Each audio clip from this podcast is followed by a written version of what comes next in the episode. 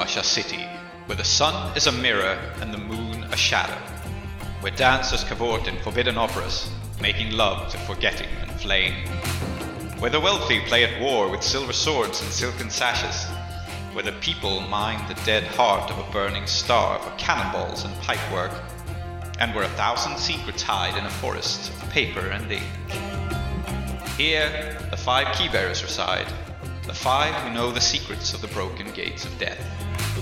Five. Five only. There is no sixth spire, forlorn and forgotten in the desert.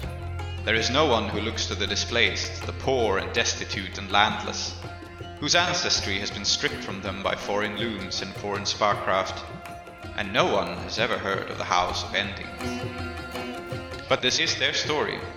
Their roots pulled up and burned, they stand in filth up to their necks, and that is precisely why they must keep their heads ever high. Welcome to Uduasha, immigrant. May it fear the name of the house you will build. Welcome to Desperate Attune, an actual play podcast about characters with their identities in peril, played by an international cast devoted to fiction first gaming, collaborative world building, and complex character drama.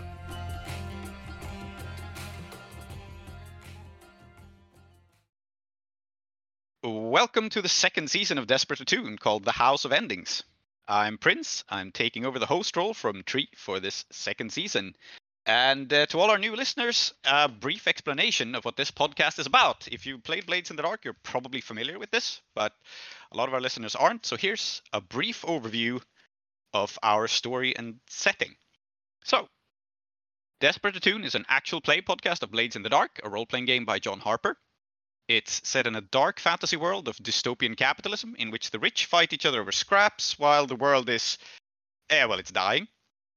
Um, so basically, 19th century Britain trying to cope with a massive climate crisis is kind of the vibe of the setting. The sun is in embers in a steel gray sky. Uh, the wilderness is a vast desert full of ghosts and monsters. It's not fun to be there. It's barely inhabitable. And uh, humanity is huddling in cities trying to sustain itself using electricity, which is called electroplasm, in most of the cities in the setting.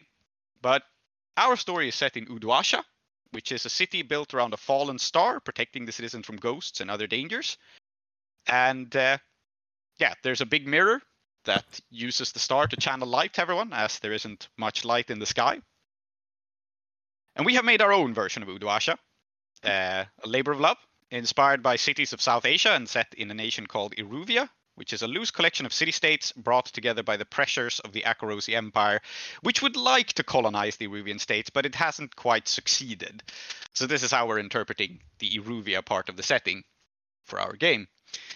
And uh, if you want to know more about the game itself, you can check it out. It's called Blades in the Dark, but just as a casual uh, listener, uh, when we roll dice, sixes mean a success, four or five mean a success, but with some consequence, and one to three generally means that things go very, very wrong, especially if the roll is desperate, which is why we are called Desperate Attune.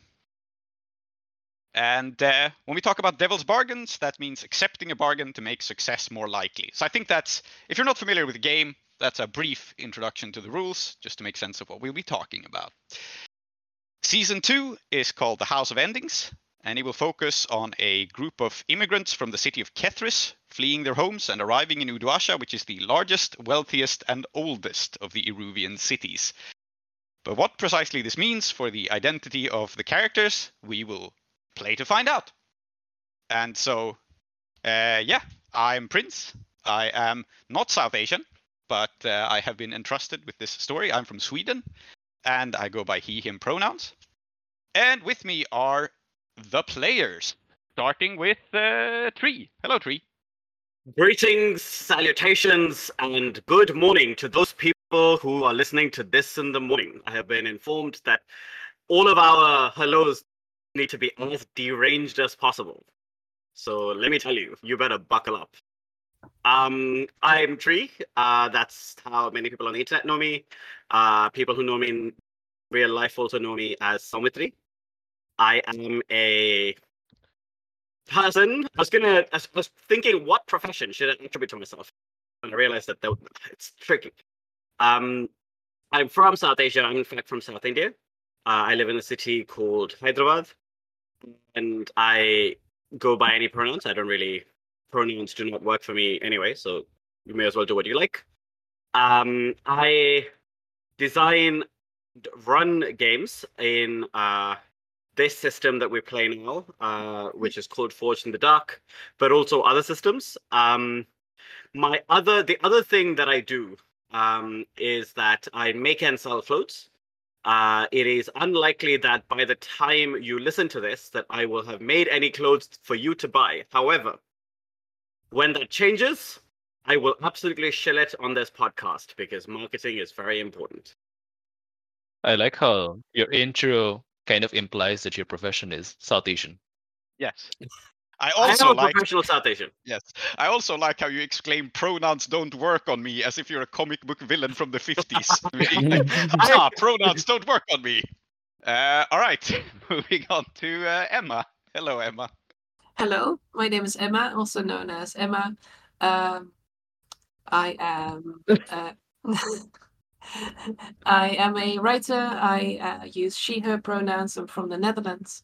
Um, my instinct is to say, and I am playing this and that character, but uh, the fact is that I don't know what I'm playing yet because we are uh, going to see us playing a new Forged in the Dark system called Session Zero, where you play to find out who you are playing, uh, which is which is a lie. And uh, the way that I have turned what seemed to be a very normal introduction into the, a deranged, a deranged introduction anyway. One must only be in awe of the the, the, the skill that it takes. Like, wow. I, I think you have perfectly introduced yourself by being meta deranged. That is somehow very you, I think you also you implied that you use she/her pronouns from the Netherlands. Uh, they are Yeah. crafted in the Netherlands, as it uh-huh. happens. Yes. Only Okay. zij haar voornaamwoorden. uh, okay, excellent. Uh, you, you're doing good on the on the introduction so far. Um, Mhm. uh, Aadiyat, do you want to go next? Uh, no. Okay. Compel him! Compel him! well, Uh, bu- But if I must, um, Uh-huh. yeah, um, I'm uh, I'm Aadiyat, uh, also known as Soap. I use uh, he/him pronouns. I'm from Bangladesh, um, and should I say anything else? Uh, no, I think that covers everything. That is, yeah, that you need to know about me. hmm hmm excellent. Adia just proving how uh, how non-deranged we can be if we so choose, Yes. so that everyone yes. knows this is an active Uh-huh. choice. Yes, excellent. Uh, and uh, finally, Klow. My name is Zoheb. I'm from Bangladesh, uh, but I live in the Norway, and uh, I can't No. do this anymore. I'm sorry. What, Um, what, what that accent even? That was that was Zoheb's really terrible Italian accent that he once used, and then made that entire one shot about Italians. Uh-huh. So you are not heard me. Italian. No, I'm not Italian. Uh-huh. He's as Italian as Augustus Khan is French. Okay. I am reflecting on my failings. As I say, Uh-huh. I'm not Italian. Mm. Okay, so we have established your nationality is not Italian. Go on. Yes, I am Bangladeshi. Uh, I am like, well, I am an academic by profession. Um, I have been living in various countries in Europe. Currently, I'm living in Norway, uh, where I will probably be living for the foreseeable future. And let's see what else. Aside from being an academic, I'm also a writer, occasional game designer, occasional artist, this and that. Uh, I edit this podcast alongside Prince. Um, and yeah, I think that's about it, really. Am I missing anything that anyone would consider a crucial piece of information? Uh, your name? I don't think you said it out loud. I think I called you it. I'm sure I did. Uh, I but I said it in Italian, so perhaps it did Ah, not okay. scan. Yeah, my name is Zoheb. Uh-huh. Good. Good. All right. Uh, our so so that's us. That's our crew. Uh, those of you who are with us from season one, thank you for being with us from season one. Those of you who are new, thank you for being new. Nailed it. Um, Thank you for being new, guys. Yeah, Yes. great, fantastic. thank Mm. you for being with us. Um, Yeah. yeah, so today we are going to talk a little bit about what we are going to play in the House of Endings. And what we have established is that we are not going to be playing Uduashan natives this time. We are going to be playing refugees from Kethris. And uh, the story of Kethris is, I think we basically decide, decided this that uh, you were farmers, and uh, then the rent and taxes were to pay, and uh, you couldn't redeem them and so you got kicked out as Kethris modernized under your old landlords. Sorry, Um, um, are we meant to be able to redeem rent? Is that have I been Uh-huh. doing it wrong all this time? Uh, yes, I mean pay them off. You could use redeem in that sense. It's it's one of those weird words that can be the end Oh! of itself. But okay, anyway, yeah, sure, yeah. Uh-huh. mhm, Go on, yeah, yes, The uh, redemption of rent. yes, the Mm. redemption of Mm. rent. Anyway, yes. um, yeah, you know, you, might had say landlords. They rent chased you out, and Dead redemption. yes, Yeah.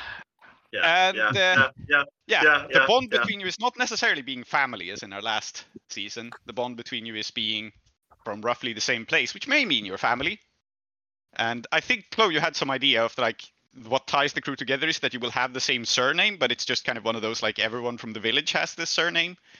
Mhm. So you know, a- as uh, as say I don't know Da Vinci, but Yeah. not Italian as we have established. So Yes, indeed. I propose this surname be Uncutum. Oh man. Ankatam. Eh, mhm. um, Mhm. yeah, I'm with you. It's uh wow, holy shit. The energy there is a lot. Um Katam is uh of course the uh the word for ending in uh many Indian languages. I Mm. suspect the root is Sanskrit, but I'm not sure. okay. Um oh no, actually the root may be Arabic for Katam. Um Yeah, I think it is. yeah, I take it back. Uh, so I guess we are unkatam. Uh, unkatam, of course, in my accent sounds like the opposite of ending because you're you just put un in in in front of a word. So so that's also quite funny. Um, well, like every redeeming. ending contains a beginning. Yes, so- indeed. Yeah. Yeah, So it's AN, as in Anrakis, and Annexus, and so on. Yeah, Yes. uh, this being the prefix for the demon houses of Uduasha. For those who are not familiar, the demon houses of Uduasha, there are five of them, or maybe there are six of them, and they all have names Yes. starting with An. Yeah. Uh-huh. yes, I'm with you. This makes uh, perfect sense. Indeed.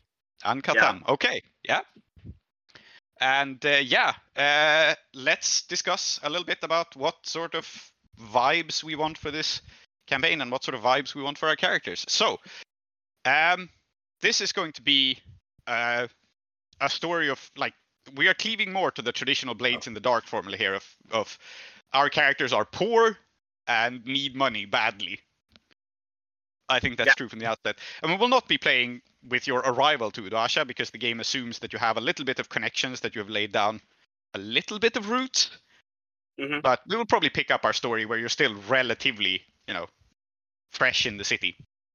We haven't discussed it, but I assume that we are going to set this in Bundervest since that is the immigrant district of the city. But uh, maybe it will be some other district. We'll see how it pans out. But that's that's sort of been my thinking, right? Yeah, I was thinking that as well, but Mhm. you know, I'm I'm flexible. Yeah, I like Bundervest um, mostly because so there is a farming district in Uduasha, right? But we are not Mhm. from Uduasha.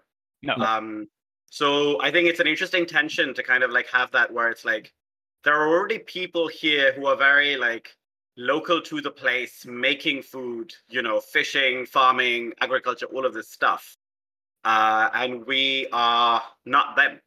So yeah, it's their land, not yours. So yeah, exactly. Like some bureaucrat may have like said something like, "Oh, we can just put them in Gili Gili Uh-huh. Gali, which is the farming district," and that bureaucrat summarily was, you know, exiled to uh, the ass end of nowhere. I don't know where that Mhm. is in Iruvia, but they were sent there. yeah, uh, I mean, m- most farmers care about owning their land. So Yes, Yeah. indeed. and do not Yeah. appreciate it. Uh, we also really cared about owning our land. yes, you also did. We still own it. Okay, I refuse to accept anyone who says we don't own it. Mhm. Yeah. Um, We should probably. Even though I don't know if we talk your about it today. But like we Yeah. should talk about like you know what exactly is the nature of our disposition, like what happened, and Yeah. how do the Uduashan elites figure into the story? Because I'd Mhm. quite like the idea of being pissed off at them as well. Mhm. But we Yes, can talk I about agree. that. What I'm also like really curious about, and this is a somewhat different thing, is what is a farm in this world? Mhm. Uh, Yeah. especially a rural farm. I just Yeah. skipped. I was thinking Yeah. rice paddies because that's what I'm used to, but it could be something else. I have no, some but ideas also there. like there's no sun. Oh, Yeah, yeah. there's- Outside the cities, there is no There sun. ghosts. So Mhm. we haven't oh, established a lot. fields. Yeah, we haven't established a lot about Kethris, which uh, is probably Yeah. like how do the Kethrisi solve this, right? Okay, Yeah. okay. Yeah. LG patties. Yes. Yeah. Ah, Also, there it's. I mean, it, your vision, your vision of this can vary, but usually, like in the book, at least, it says that there is a little bit of sun, like mhm. the shards of the sun and so on. So, uh, I don't know how much that um, interacts with agriculture in any realistic sense, but it's not necessarily the case that it's like plunged in total darkness. You know. Yeah. It's also the case that Iruvia has volcanic soil, so it's much more fertile than Yes. other places Mm. in the Shattered Isles. Oh yeah. That is important. Yeah. Yep. Sorry, Emma, you were I do think the the original Blades in the Dark book does heavily imply that uh, there is enough there is not enough sun for like our world's farming to go on without Mm. uh, without problems. Like there's a lot of growing mushrooms in your basement and making plants that emit their own light so that other plants can grow by it. yeah. I agree Uh, I think I, I think this is partially why I was thinking also that like something like fishing would just like naturally come up. Uh because um hopefully the fish have solved the problem of how to live without sunlight. So if we just eat them, Mm. um then Um, maybe we don't have to worry so much. I've got an idea for how to get light. If uh, Iruvia is a volcanically active place, maybe there are cracks in the ground like elsewhere. Like Uduasha is a dormant uh, volcano, but there could be like cracks in the ground with uh, lava flows and such, and you use the light from that to grow your plants. We use Oh, yeah. lava light. I You use yeah. lava light. Uh, I have a crazy idea for maybe another way that the Kethrisi farming works, which is maybe the rice paddies have a symbiosis with some sort of natural bioluminescent thing that, you know, you guys have just grown up around, like yeah. bioluminescent trees or something. Yeah. Jesus. Yeah. yeah. I think we should have both. Bioluminescent. Yes, of course. We shouldn't choose. Yeah. We should have both. Are you kidding me? Um, Okay. because like the thing is, the bioluminescent trees go grow best on the volcanic soil of Kethris. Yeah. Yeah. Uh, and I feel like probably like you know we've got our um, um, we do have our uh seeds, and we're trying we could try and grow them here, but it's just not working in the same way, right? When Prince said uh, bioluminescent trees, I was uh, the the immediately what I thought of was a mangrove forest with bioluminescent mangrove, and in the water you're also growing, uh, like r- you're growing rice in the water as well. So Yeah. it is. That's extremely cool. Yeah. I love it. How about this yeah. for a pitch? So forget the lava. It's Mhm. uh, we we are you know that's why we're in Bundervest now, like near the water. It reminds Mhm. us of home. Yeah. Yeah. Okay. Mm. Okay. How's this for a pitch? Um, and we can repeat it for tree. Well, it's back. So Kethris is important because this sort of like ecosystem is not the standard for Iruvia. It's very special. And that's why it was important enough to concentrate a large agricultural community in Kethris. However, it's not just the tenant farmers and so on who just kind of like own the land and so on. It's it's been consolidated by a sort of like aristocracy. They call themselves the gentlemen, which recalls Bangladesh's like well Bengal's like Bhadralok society, which literally means gentlemen, which essentially were landlords and so on, and like the respectable Yeah. upper class. Um, and the gentlemen kind of like, of course, like largely left agriculture up to the farmers who would just do the agriculture and just give them their, their fairly exorbitant share of it. But like I guess there was actually a fair bit more autonomy. But perhaps what really changed over time was the introduction of like radiant energy. Because yeah, I mean technically one doesn't need radiant energy with all this that we have in Kethris. But radiant energy definitely one improves the productivity of food and two it also very conveniently kind of like removes the need for like farmers who have like a lot of like tradition a lot of like experience and so on with traditional farming methods you can Yeah. just replace all of that with technology and like you know fairly precarious labor Yeah. So you got dispossessed by mechanized farming, basically. yeah yeah Yeah. And we need some spicy addition for like how that is also uduasha's fault somehow Yeah, It was obviously sponsored by Uduasha. Uduasha has a project of turning Iruvia into a nation, like from a yeah collection of nation states. And so I think that what they did was a very classic maneuver. They they sold very generously this farming equipment to the gentlemen of Kethris, and uh, you know they sold it uh, on a very generous uh, buy now pay later deal. And now the gentlemen are basically all indebted to the to the great houses of Uduasha, which is why obviously they had to adapt. It's first they got more productive, and then it was time to pay back, and then they had to fire people because you know now they can't afford all these tenant farmers anymore. I hate this. This is great. Yeah. Economics, the darkest art. Yeah, really. Yeah. And where does radiant energy come from? It comes from Akoros. Yeah. So the Mhm. are the noble houses in Uduash also fucking themselves over? Yes, a little bit. That's that makes it even more wonderful. Mhm. Yeah. Yeah. They probably are, but you know they funded this, and uh, Yeah. when you fund something, you expect a return on investment. uh, So Prince, yeah. sorry, could you uh, repeat why we were pissed off at Uduasha again? Yeah, the so Uduasha, uh, basically like the technology is from Akoros, but it's expensive, and the Uduashan great houses were like very generously like we're going to fund this for Kethris for the Kethrisi gentleman class, and was like we'll we'll buy all this equipment for us, and you just have to pay us later. And then when pay later came uh, came about, many of the landowners could no longer afford their tenant tenant farmers. Like first they got more efficient, and then that efficiency became mandatory, and so you know Oh, yes. Yeah, the the gentleman class are being squeezed from above as well. So it's not Mm. directly their fault. Maybe even your landlord was apologetic about this. You know, like I can't afford to keep you on my property anymore. I'm sorry about that. hmm or you know, I like that. I like that. Yeah. Yeah. That's good. It's probably House and Nexus, to be honest. I can't because that's another thing, you know, like the noble house is doing it, but like there are five noble houses and they're very different.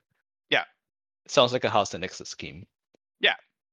So uh, sure thing. House and Ixis have been doing this like Mhm. lending shenanigans. And the best part of it being House and Nexus, which is the house of secrecy and trickery and deceit, is that it's not official that they're the ones, right? They're the ones who set it all Yeah. up. We just assume it is. It probably is, but like that's just Yeah, their Maybe memo. it's not. Mm. Mhm. Yeah. Yeah. All you really know is that the gentlemen in Kethris are suddenly indebted to the upper classes in Uduasha. Who Mhm. exactly is behind that? It's probably House and Ixis, but you know. Yeah. One of the upper Uh, classes probably has an Yeah, it probably is Yeah. via the Uduashan Bank, even the Majesty Bank, which is Nice. located Yeah. in Pasarhantu. So you know, you know even which specific bank put you out of business because Okay. they're the guys who gave this generous business loan to your landlord, and then the landlord couldn't repay the generous business loan. Yep. So And Yeah. some very nice men from the Majesty Bank offered to help our landlord to kick us out because, you know, Yeah. obviously the landlord didn't want to do it. And they charge a very Mhm. reasonable sum for this service. Yeah. And as a bonus, uh, a, b- a bonus for this uh, particular world building feature, it also gives us a very obvious score to run at some Yeah. point. Indeed. Yes. Yes. You're not wrong. absolutely. Yeah. Um, Uh huh. Is it also a Blades in the Dark thing that radiant energy also comes from uh like basically genetically engineered trees, or is that a, a gentleman bastards thing? I think Ah. it is a blade thing in that there are radiant energy plants that generate that like light because they are fed from like some kind of electroplasm. Um, but basically, you should definitely not eat them, right? Mhm. So Yeah. you should use them for light and then eat the plants that are like using that light to grow. But if you eat the radiant plants, bad things will happen to you. Because while oil in our world is dinosaur like or, or dead dinosaurs in in this world it's dead dead people and ghosts do actually exist so. Yeah, yeah, it i- just gives me like because they are ra- because we have glowing trees that are a little bit like radiant energy trees. It gives me this image of uh, Yeah, the maybe- the natural like mangroves being replaced by uh, like radiant energy monocultures. Yeah, exactly. Yeah, oh, maybe really the good. maybe the reason why the mangroves uh, glow and also are connected to your families is they are literally your ancestors. Like when people in Kethris Oh, die, oh, they bond with the land. But you know, Nice. bonded ancestors are much less efficient than just imported enslaved ghosts. So hmm oh Yeah. my god Because this this, has really good uh-huh, Yeah. Uh-huh. this really has to tie because this ties in with another idea like you know how like we're outside the lightning barriers in Kethris, Mhm. we're outside the Udu. So but like it's okay because these are our ancestors. Yes, okay, so they're a little bit scary sometimes, but like Yeah. why would our ancestors hurt us? yeah, you obviously you must venerate the trees. The trees can be vengeful. If the trees are disrespectful, they can or if you disrespect the trees, they will do terrible things to you. But they also do protect you. So Mm. absolutely yeah. Yeah. oh so this is why the fishing works here Yeah. yeah, right absolutely. so like yeah absolutely no this is great yeah mhm. so yeah, you have a literal bond with the land going back generations, and when you die, it's a big deal that you become part of the farm in a very Yes. literal sense. Like your ghost guards it against hostile ghosts. Hell yeah. So, so so when when you know your dog dies and someone says oh you know it's living in a ni- nice farm upstate in this Mhm. case it's very Yes. literally doing that It right literally is. Yeah. yeah, Great. yeah. great hmm Mm. Or well, it was until mechanized Until- farming uprooted the the the mangrove Yes. trees. Uh, very good. So that establishes uh, a little bit about the home that we have lost, Mm. which is these. Yeah, I imagine there are forests there as well. Since I think Emma, your concept was a character who is from the forest. Maybe you were from the literal forest. I think that adds an extra sadness to it. Yes, it it works very well. Uh, Yeah. it adds a lot of like layers of ideas to who this could be. I also like the idea that like you know in first they say the Deathlands are like we imagine them as like vast howling desert right Mhm. and in Iruvia we imagine that again it's a desert that we're imagining right Yeah. but in this case somehow I don't know if it rains here but regardless of whether it does rain or not the there is greenery right Yeah.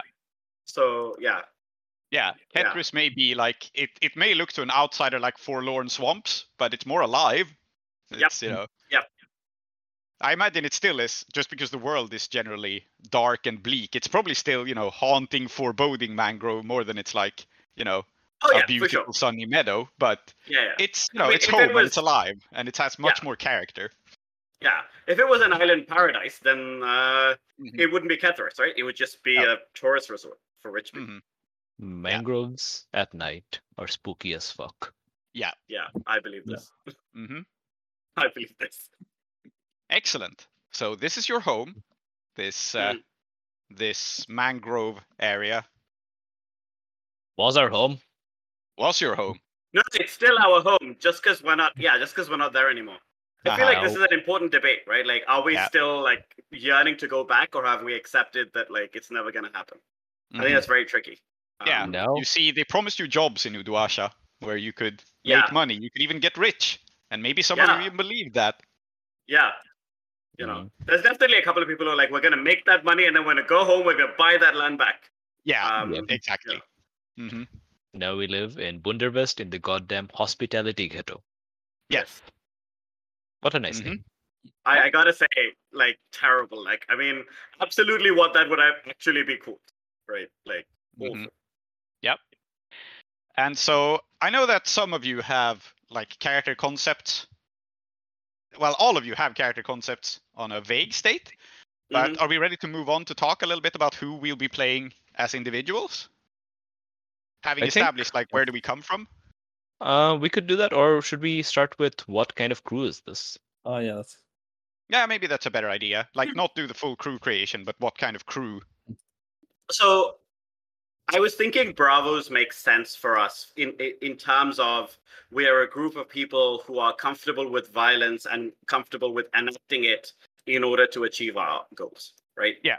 Um so that's kind of like seemed the most natural. Uh and I also I know we were discussing or I, I know that uh Zoheb like mentioned vigilantes, but I don't I don't want the sense of well, we're actually doing the right thing, right? Mm. I want that to be like, Ambiguous. Yeah. the- yeah, Mm. exactly, yeah, Bravos is a strong option. I feel like it could be Bravos. It could also be Hawkers uh, or Smugglers or maybe Shadows. But Bravos is certainly the obvious choice. Bravos being, uh, just for people who are not familiar with Blades, Bravos being your your crew of people who rely on ass kicking as their as their means of getting by. Yeah, Yeah. If it's if it's Bravos, I immediately wonder if we became more prominent and like more main charactery as soon as the the the original the school of the rising moon was uh started falling apart. Yes. Yeah, which is which has fallen apart because its leader Ramu the Golden has has died, which happened in uh, season one. And I think probably, yeah, probably it is not the case that uh, that you are necessarily tied to Ramu the Golden. I don't imagine that you are formally trained in Uduasha's Rising Moons school. It's just that you come from the same place as where Yeah. it was invented, and it's based on kind of the same fighting techniques that that you know people had in Kethris, which historically were you know sometimes farmers need to defend themselves against bandits or whatnot, and that's where Yep. these fighting styles came from. Yeah, makes sense. yeah, that makes sense. Yeah. I also think that like um because the vast majority of those people like died, uh, so did the identity in many ways of that school, right? hmm So there's also this sense of opportunism in that now we just we could redefine that in whatever way we find politically convenient. Um, and I kind of like I like that in that it again it's ambiguous, right? It could be we are picking up the banner of something that was broken in Uduasha in order to rebuild it even stronger. Or it could be, hey, here's a convenient symbol that we can repurpose in order to like make some quick cash. Yeah. Um, Absolutely. It. Uh, this is something we will find out in play, I imagine. yeah, exactly. Yeah. Mm-hmm. Cool. It sounds like everyone is on board with with Bravos. Does anyone want to veto this idea, or are we going with we are, uh, you know, we are violent people? I think Uh, I'll do that. Yeah, I think does only- not mean that does not mean that every solution will be solved with violence, but it does signal that our characters are at least to some extent people capable of violence when when need be. Yeah.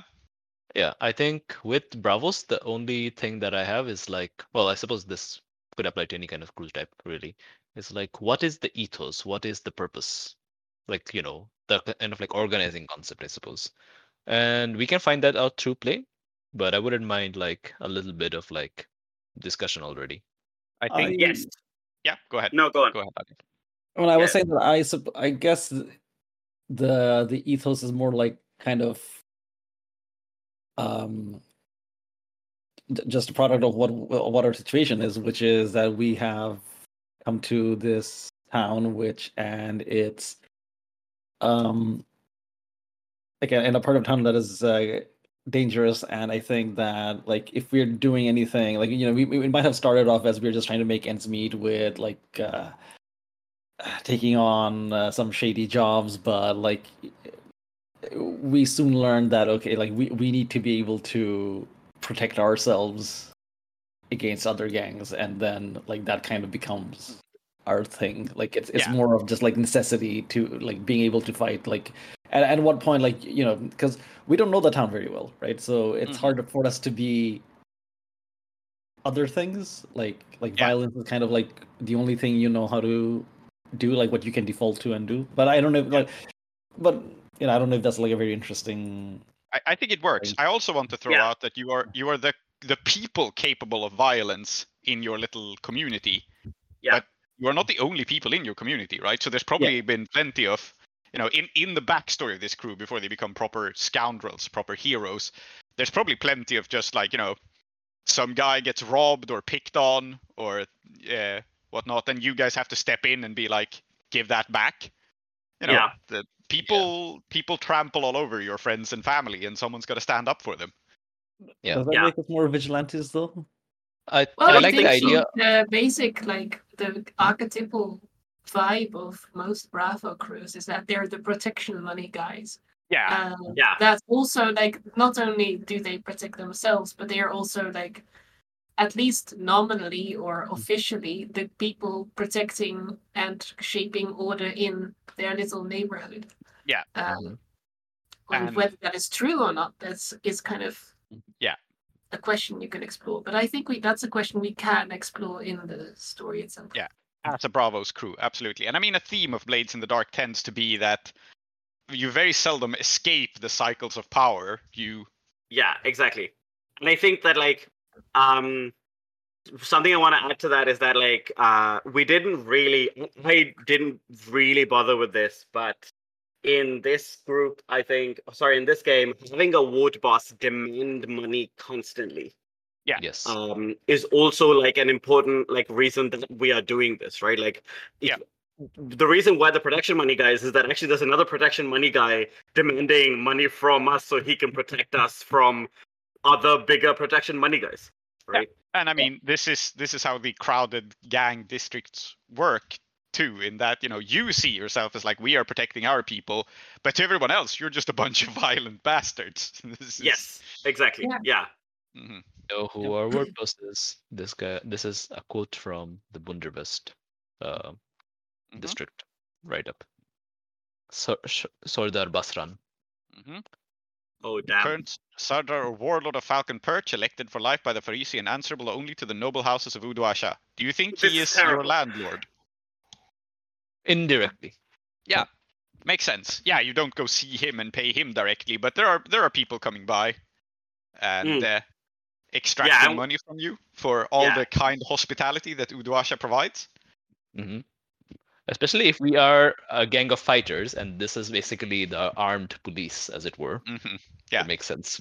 Pay pay a little money for them to look aside, hmm Mm. the kind of thing. But also you know make sure like this is very much like the godfather in that w- when his daughter gets married you send him gifts you know Yeah. hmm um when he uh falls ill you don't get to go see him but you better show up at his house you know to be like oh my god i hope he's okay um that kind of thing Mhm. Okay. I think the important thing here is that his tags are old, decadent, and brooding. If it Yeah. were upstanding, military man, loyal, uh, I think this would be a very different relationship, and he would not be a ward boss. Uh-huh. Yeah.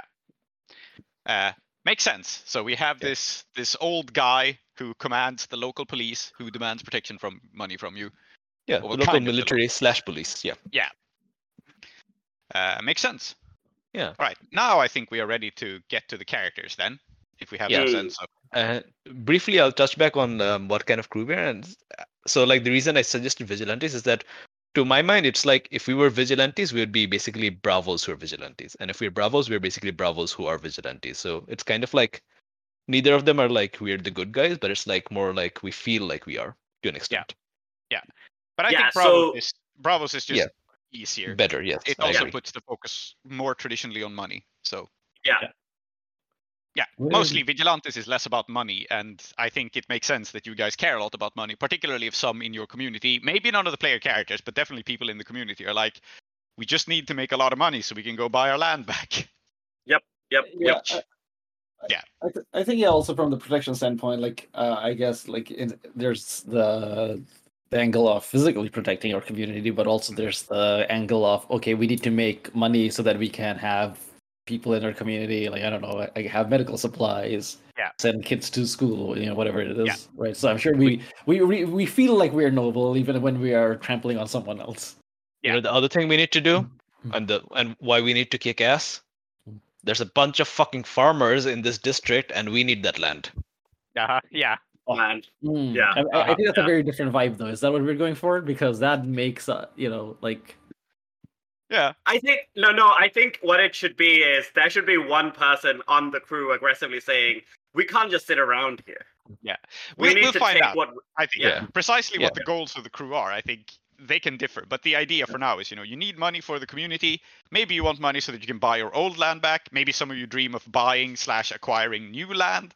But you know, I think it's clear, at least at the start of this, that you would love to be farmers again.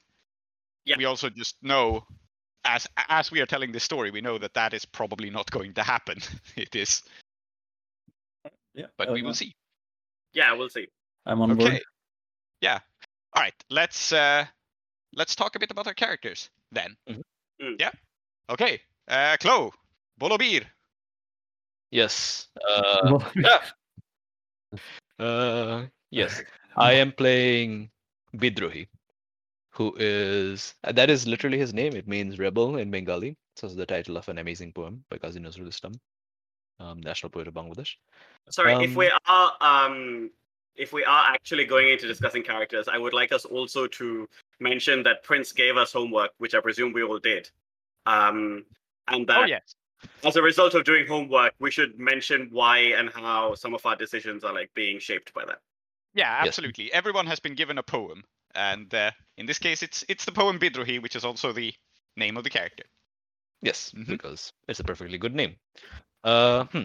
So the way I'm actually imagining him is, so I've been thinking back and forth on like what kind of person I want to play, and I thought about you know, kind of like a um, like a bit of like a Pablo Escobar's level kind of crime figure who like you know, kind of like the man of the people of his area sort of thing, um, but actually a brutal crime lord, um, perhaps someone who's like a rebel organizer. I thought about those archetypes, but like I think what I was really, really drawn to at the end of the day was playing a duelist, which is a playbook I wrote and which I've messed around a little bit in like some one shots and so on, but I've never actually played a full campaign as a duelist, and I've always wanted to. And since we talked about playing the sword school, I figured this would be the perfect time. So I'm imagining Bidrohi um, as a fairly sort of archetypical idea of like the kind of person that I imagined when I was writing The Duelist. Like very brash, uh, y- uh, a handsome young man, uh, brash, bold, uh, daring, doesn't take, doesn't really give a shit, um, enjoys the finer things in life, um, likes showing off his skills uh, in sword, swordsmanship, um, very much a lover and a fighter. I think both things are integral to how he seems sees himself. And I think the interesting thing about him is that he's going to be. I don't think. So depending on how long it's been since like the Kethrisi have been displaced, um, and they've been living in like large numbers in Uduasha, I think it's entirely possible he has been born and raised entirely in Uduasha. He's never even seen these like ancestral mangrove trees and all those things that the maybe some of the other characters really have Yeah. um, deep emotional ties to. Uduasha is his city. He's a city guy, and he it's not he he sees like how his people are treated, and it of course bothers him very much because it kind of like I guess selfishly it kind of like stops him from accessing the sort of life that he wants. But like you know, it's more about here and now. We have to build our lives here, um, and he I think I think I like the idea of him having been Ramu's disciple. Like Mm, everyone who's a duelist um, who wants to like become a it's very much like based in like um, South Asian like sort of martial arts traditions. You have your um, you have your guru, um, and it's in and it's like a deeply devoted like sort of like relationship. And Ramu's gone, so who's going to teach him now? Who's going to take care of people? Um, maybe Bidrohi is good enough to kind of stand in step into Ramu's shoes himself. Who knows? Even though he's like 19 or some shit. I don't know. Uh, Yeah. We'll see. So I imagine that your family was among the earlier waves to be expelled from Kethris then, since a Yeah. lot of the other people are are newer. But you know, not everyone got got displaced at once, right? So Yeah. Uh, I was Yeah. thinking that it's a it's an ongoing thing, right? Which explains why uh, Zeb's character has you know like their family was displaced at least you know 19 years ago, while my character has only just come into Uduasha. Like I, I guess some farmers were more um, stubborn in moving than others. Mm-hmm. And some Yeah. landlords are like mm-hmm. were less efficient about kicking people out than others. Also, I Yeah. Yeah. Exactly. So- Makes So sense. two, two things here, which is so I think a character like this will definitely have family. Um, I don't know what the nature of that would be, whether or not it's going to be entirely NPCs or someone wants to, I don't know, play a parent of mine or something. I'm perfectly open to those relationships depending on what you guys are thinking. But I think it's definitely going to be a situation where like there's going to be some kicking against like traditional boundaries, like perhaps I don't know, maybe his parents want him to, eh, assuming they're NPCs, want him to keep his head down, or like perhaps his parents want him to really focus on like traditional Kethrisi culture, but he's all about, you know, he's making his own thing. That's Yep. one dynamic. I'm perfectly so yeah, invitation to be my family, as it were, uh, Yep. once more.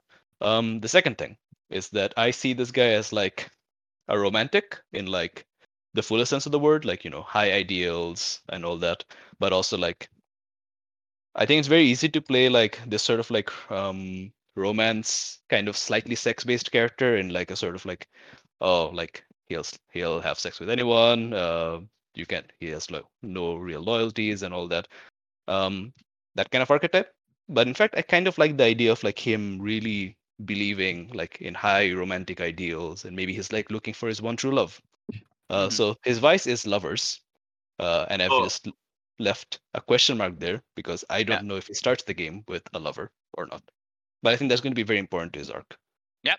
and i like the idea of his pursuit of love actually involving quite heavily people that he that are not in his social class Yeah. Um, I, I have a suggestion for this, but why Yes. are you not avenging Ramu? Because I think avenging Ramu is not where we want this story to go. So, like, why Yeah. are you and the other disciples seeing his death as, you know, tragic but not not something to avenge? I think it's because the reason Ramu was my teacher was because he was the one who was willing. He he was the guy. It's not like there's tons of other sword masters that are open for the Kethrisi. In fact, I think there's like two sword schools in Uduasha, right? There's the Falling Star, the Red Sashes, as it were, in the main blade scheme, and they're like elitist as fuck, Mhm. right? No Kethrisi is ever going to get in there. Yeah. And so if you're interested in sword fighting and like the elegant art of it, not just like, you know, shivs in the dark, right? Blades in the dark. Um, Haha, see what he did that. yeah. Sorry, go. yes. Ramu was the guy, right? Yeah. Maybe he invented the Rising Moon style. I don't know, right? So I had to go to him, but like he was also a fucking asshole. Yeah, makes sense. Yeah. So I'm like, okay, uh, you're an asshole. You got yourself killed pointlessly. Like, what the fuck was that about? Every almost everyone died. Uh, no, no, no. Mhm. Uh, this Yeah. means that, yes, I have taken what I need from you, and now I can do better. Mhm. Kind of vibe. Mm. Makes sense. All right. Um, very good. Uh, Arya, do you want to go next with Yeah, your? sure. Uh, uh, and your poem was about a Chola king. So I'm Yeah. curious to see what you will do with this. Um, yeah. So my my assigned homework was uh, the poem uh, Patina Palai. I I am gonna I'm Uh-huh. the pronunciation. I'm sure. It's in Uh, Tamil, yes. Uh-huh. Yeah, and um, the section of the poem that uh, Prince gave me uh, recounts uh, this uh, Chola king who uh, was imprisoned by his enemies, and he grew uh, strong in, in the cage like a ti- like a tiger cub, and um, made his escape. And this uh, by climbing up the high walls of the prison. And so uh, I've decided to go with a character who similarly feels caged, but in this case, you know, the cage is Uduasha, ooh, right? And he's seething and he's growing strong, and he wants to uh, break out or and or at least like you know lead his people, like like you know gain freedom for his people, and also the imagery of this Chola King uh, like escaping from prison uh, also gave me the idea of playing a character who would also similarly scale walls and stuff. So I've also gone for a swordsman character, but mine will be more sneaky with the like you know grappling hooks, like climbing high places, jumping off. Um, that kind of thing. Um, Sounds and awesome.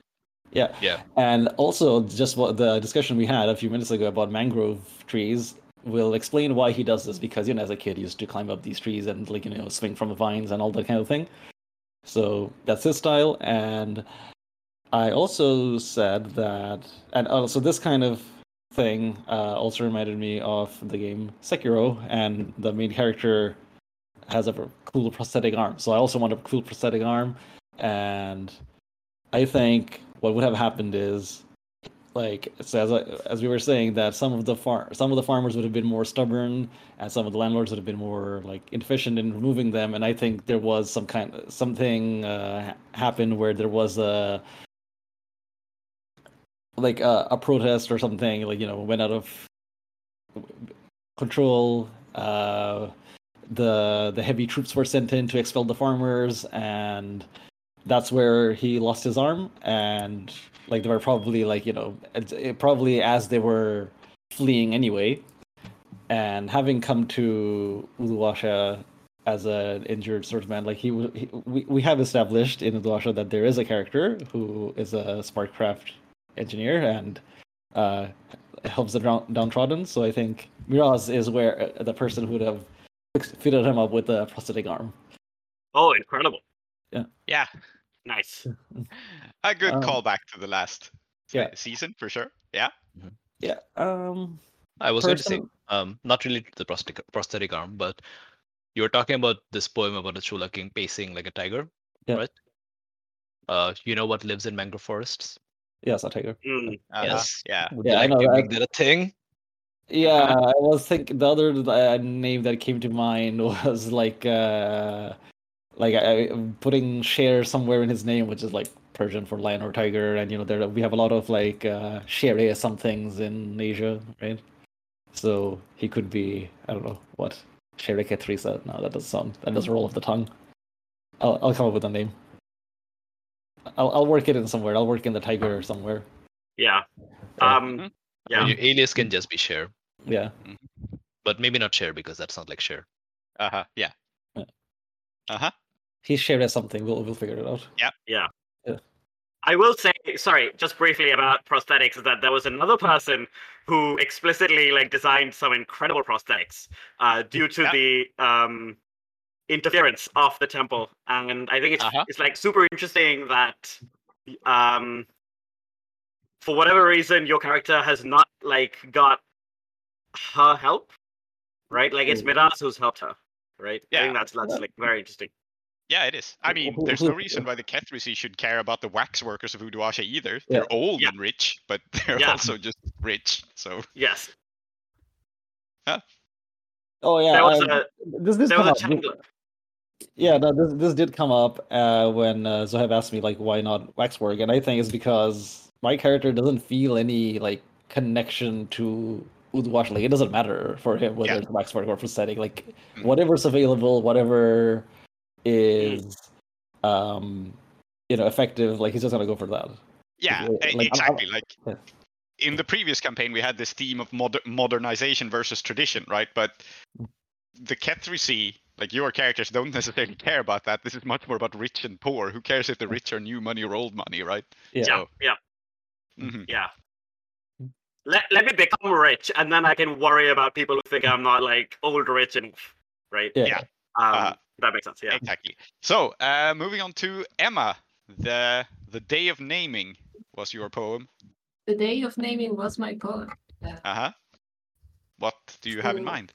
full of imagery of living in the forests or uh, the forests going on uh, without interference from from human hands, but also beginning with the question: Can the empire acquiesce if insurrection makes the vagrant and untitled valiant? Um, so I think I am going some to make someone who is vagrant and untitled.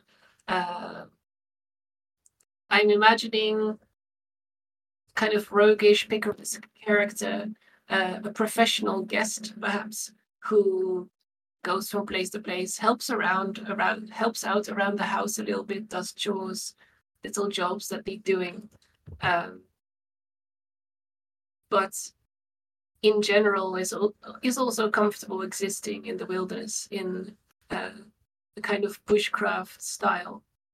Um, except that's what she was. Because now she too has been displaced to Uduasha because, well, there's not a lot of work to be had, itinerant or not, um, in this new uh, in, in this new order that has arisen in Kethris. Yep. So she has to come and live with her community where she has to fo- basically follow where they went.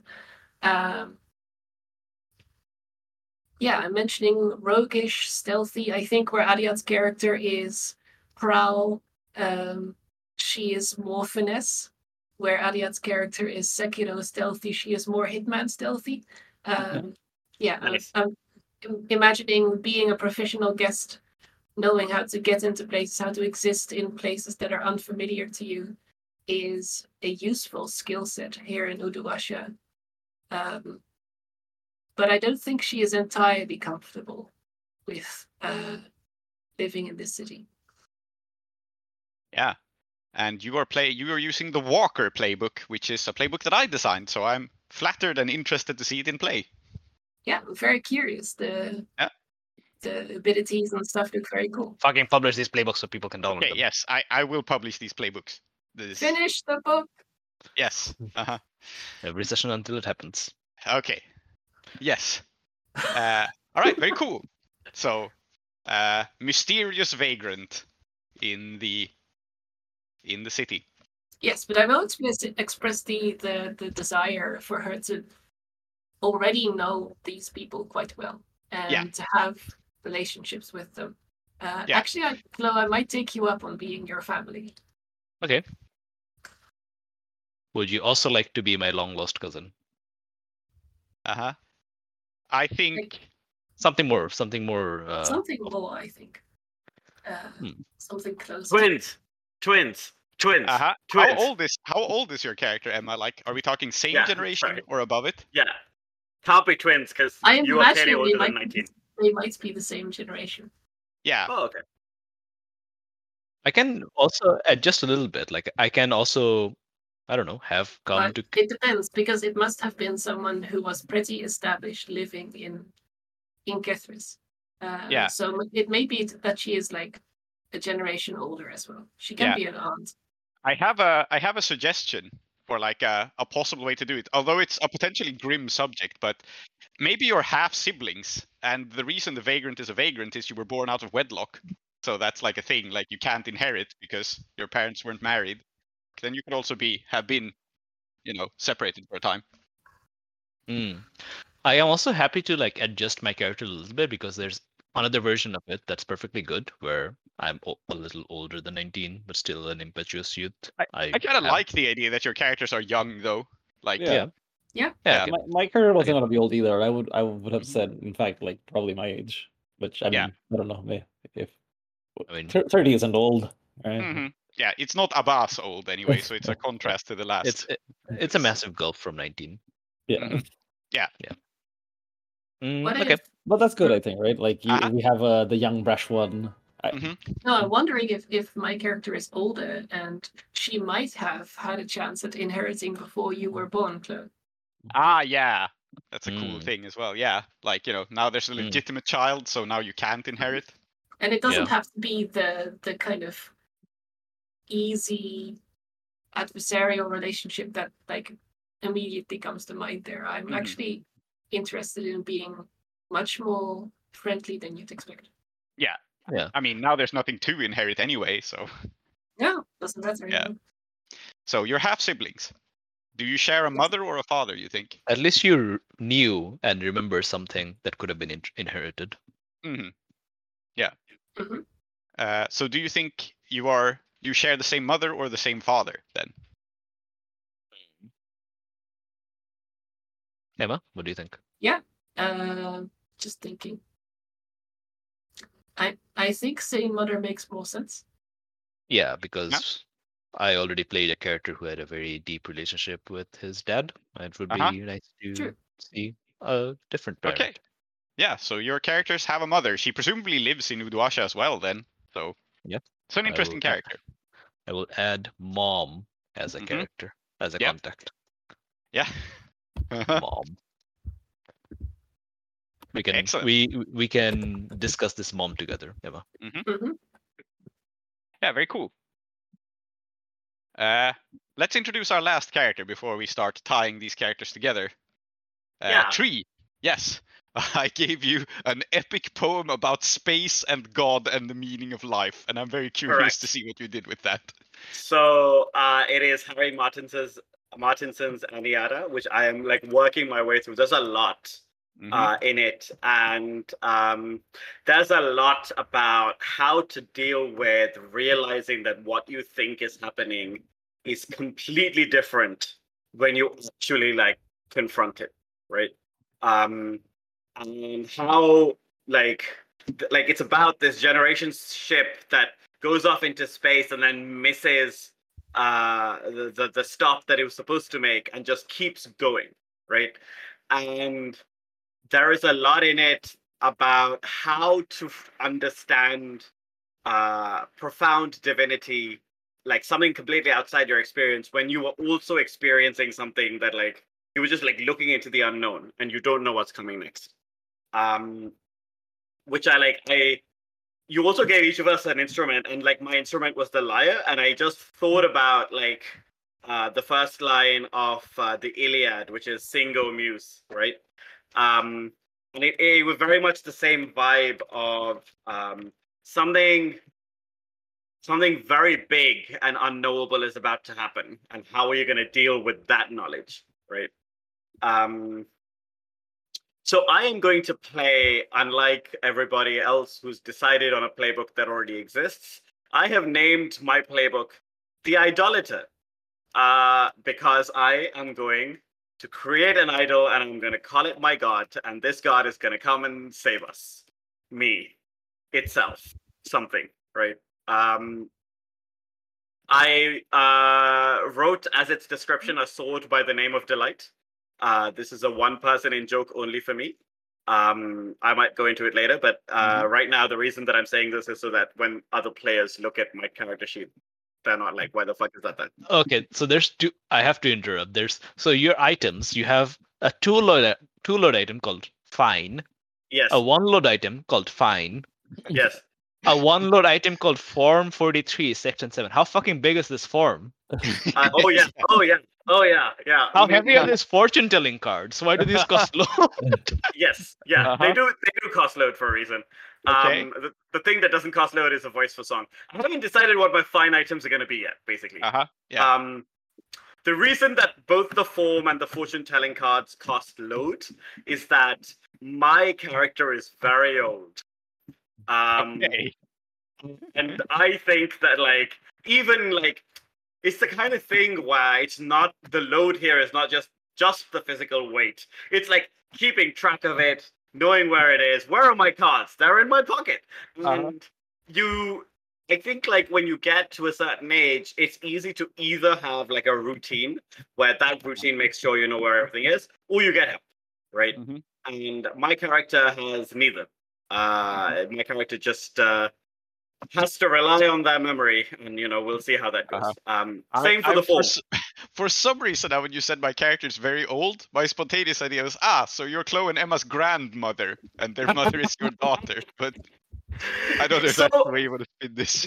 I think I think it is probably more distant than that. I Ah, think it's yeah. probably like someone who is a cousin of like one of their grandparents, right? You are more you are Um, more an elder of the community than you are directly Yes. related to them. Yeah. Yeah. mhm, Um, and I think the reason for this is that like um, I I wasn't a farmer, and I wasn't like my family wasn't a family that was farming. Mhm. Um, I the way that I imagine this, and this is fairly common, right? Like there's a bunch of communities that kind of live together, and my family was was mostly fisher people who fished in the ocean. That was, and it was easy to fish there because the mangroves kept um the more dangerous things in the ocean from like coming into the shallows right Yeah. um and i think that like a key reason that i am in Uduasha is that the mangroves that belonged to my family got cut down, and um, I think, in fact, some of these mangroves got sent back to Uduasha to make furniture out of. Um, and there is a, kind of almost perverse um, attraction to right. Oh my god, like this is and like once you kill the mangrove, it's not like it's got any of the ghost energy really in it anymore, right? Uh, Mhm. Now it's just a piece of wood, but it's still a piece of wood that somebody's using as like a magnificent desk, right? Yeah. Um, and I think that like something that my character kind of wants to do is sacrifice that in some way in the production of their god, right? Like Okay. use what has been ended and the ending of that in the new thing. Okay, Um, so you're you're starting out with like track down some guy's writing desk. That's your, Yes, the first on your to-do list. Correct. good. Yeah. Um, so I think that like uh, one of the reasons. So I did want to play someone either very young or very old because I think the decision to be like I'm gonna build a god either comes out of like complete idealism or complete cynicism. Right. It's either nothing can stop me. I'm just gonna do this, or literally everything that has gone wrong is gonna go wrong. I'm gonna do it anyway. Right. Um, and I think that like my character has probably seen so much of the community, their culture, their family, just like been ground into fine dust. Um, and I think they they're also recent to Uduasha in that the they were still in Kethris and that specific like part of the mangroves, whatever, have very recently been cut down. And that's why they've realized like I mean there's no choice anymore. There's nothing here for you anymore. You have to go back. Or like go Mhm. forward even, right? Yeah, Um, it's it's very funny. Like I literally yesterday read a book about an 85 year old woman and a six year old girl and their relationship to the sea. And when you said very old or very young, very idealistic or very cynical, it evoked that a lot. So yeah, yeah. uh, Um yeah. yeah i think no i was gonna say i think that like um i'm not sure like of uh their name pronouns look that kind of thing the more i speak of them as they the more it kind of carves a groove in the mind but that, that that's Yeah. that doesn't mean anything. Mhm, um and i think that like the main thing that uh like they are in the community to do is that they are the person who kind of like remembers or like there must be a community of these people right? Like but like they are one of the people who remembers. Um and they're one of the people whose like quiet seething anger is motivating the more able people to be like oh my like they like like this is a living sign of what we have lost like even now right so like i imagine that if Pedrohi meets my character you like that's a very immediate kind of like catalyst for um for action interesting. um yeah. but i also think that uh it's i mean like they're not like one dimensional necessarily. So like right now what they do to hang out what what they do as their vice is that they fish uh in the reservoir which is the um which is where the massive river that flows through Uduasha kind of drains into right? Um and there's a little jetty and they know someone there so um and like to be honest i could change some of the load as well. It doesn't have to be this. It's just that like i Mhm. needed to type something in. And i kind of zeroed in on the idea that like my character was just like it, the- the load was also a, a recognition of like how difficult some things are right? Like fictionally. Yeah, Another um fun idea related to that is a fine coracle. yes. Mm. incredible. What a fun word.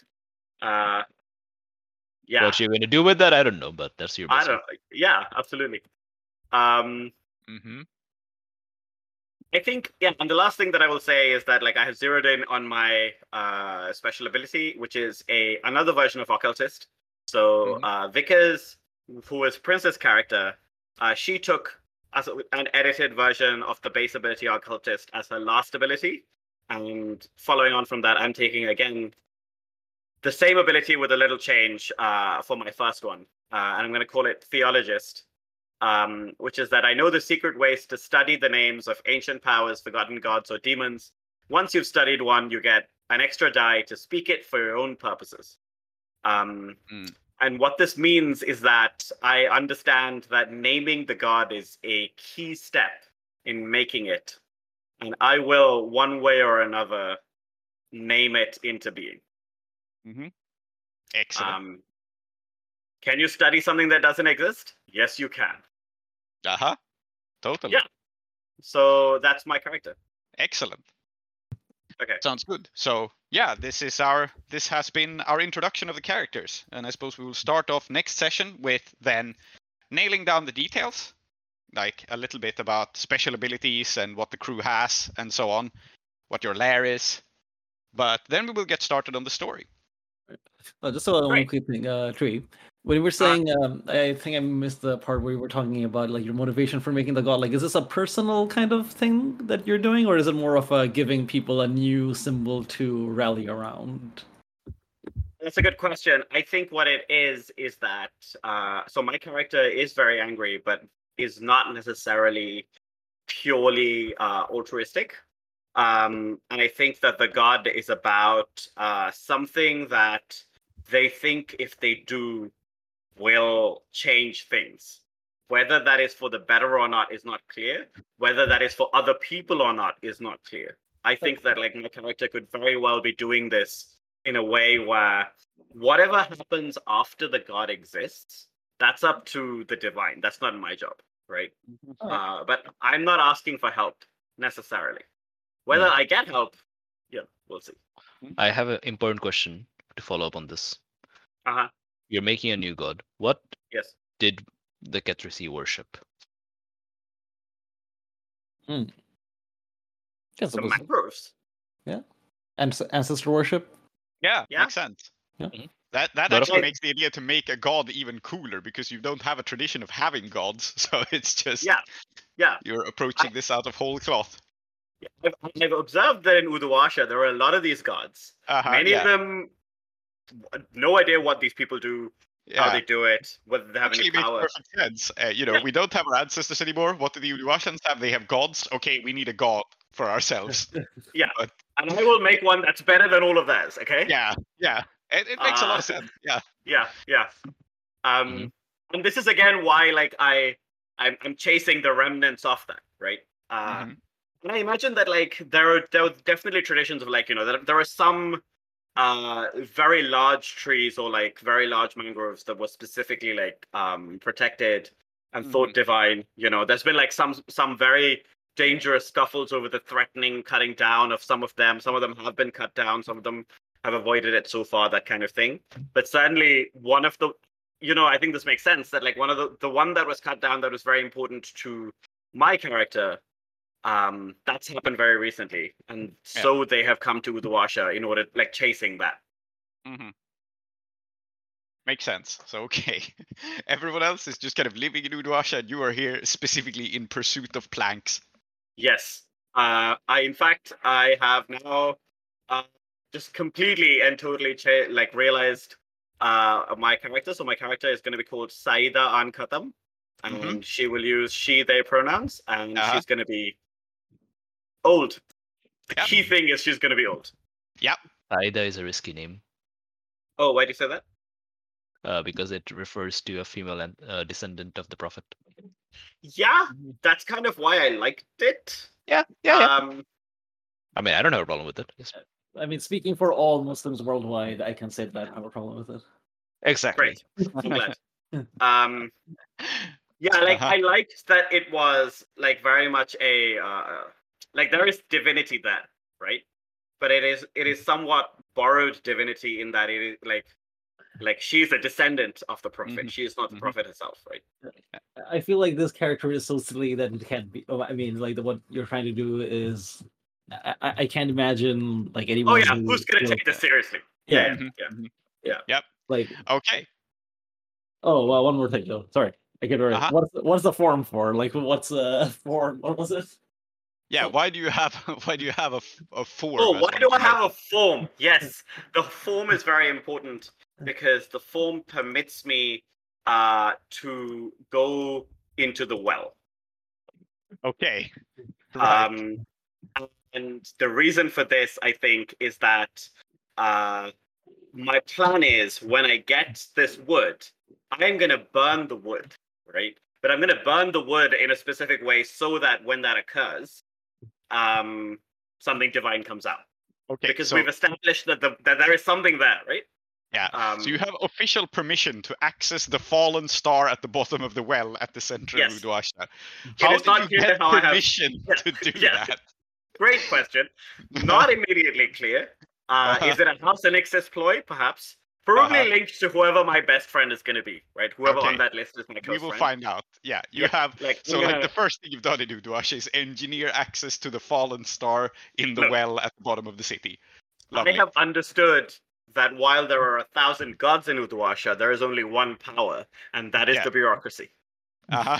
Very fair. And I, was, so, I you thought know. you were going to say the star, but no, it's the bureaucracy. Yeah, Yeah. yeah, that is the bureaucracy. Like, can can the star produce the god for me? Uh-huh. Yes. But Uh-huh. what's gonna let me get that? The bureaucracy. So let's be Yeah. real. It's the bureaucracy. Mhm, Yeah. mhm. Before we Um, all separate, I want everyone Ah. to admire Aadiyat's character portrait. Yes, it is a, a magnificent character portrait.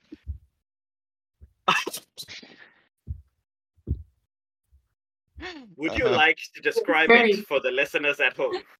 Yes, No. it is. Yes. I don't think you should.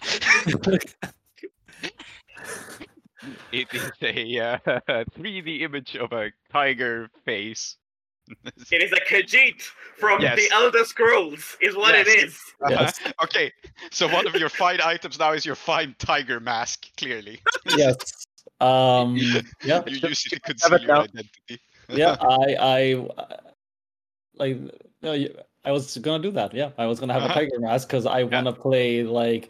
The more I thought about this character with like. uh Who's only known by his nickname, you know, which Uh-huh. is share something like. I mean, he has to have a tiger mask, and Uh-huh. you know, I couldn't find a picture of someone with a like a Uh-huh. goofy tiger mask. All the pictures had goofy ones, and I thought if I was gonna go for a goofy tiger looking thing, then there's only one goofy tiger looking thing Uh-huh.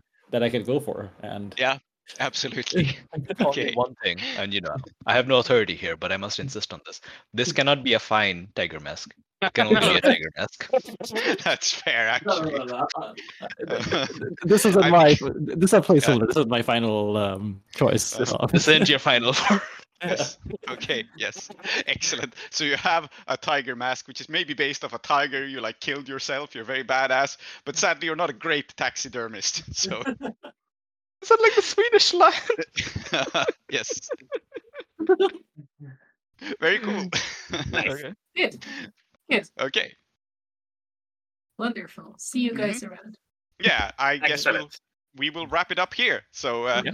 yeah, uh, I'm excited for the next session and uh, Yes. look forward to it. See you next week. Yeah, See you see you next next week. week. For now, here closes the door of the House of Endings. See you next time. Here close the doors to the House of Endings. Those who dwell within are Zoheb, called Klow, Aadiyat, called Soap, Soumithri, called Tree, and Emma. I have been Prince, your host. Our city of Uduasha is based on Blades in the Dark by John Harper and Evil Hat Productions, with special thanks to Johnstone Metzger. Follow us on Twitter or support us on ko-fi.com slash desperateattune. If you want to engage further with us, we also have a Patreon at patreon.com slash desperateattune, where you will get our newsletter, extra content, and updates from Uduasha.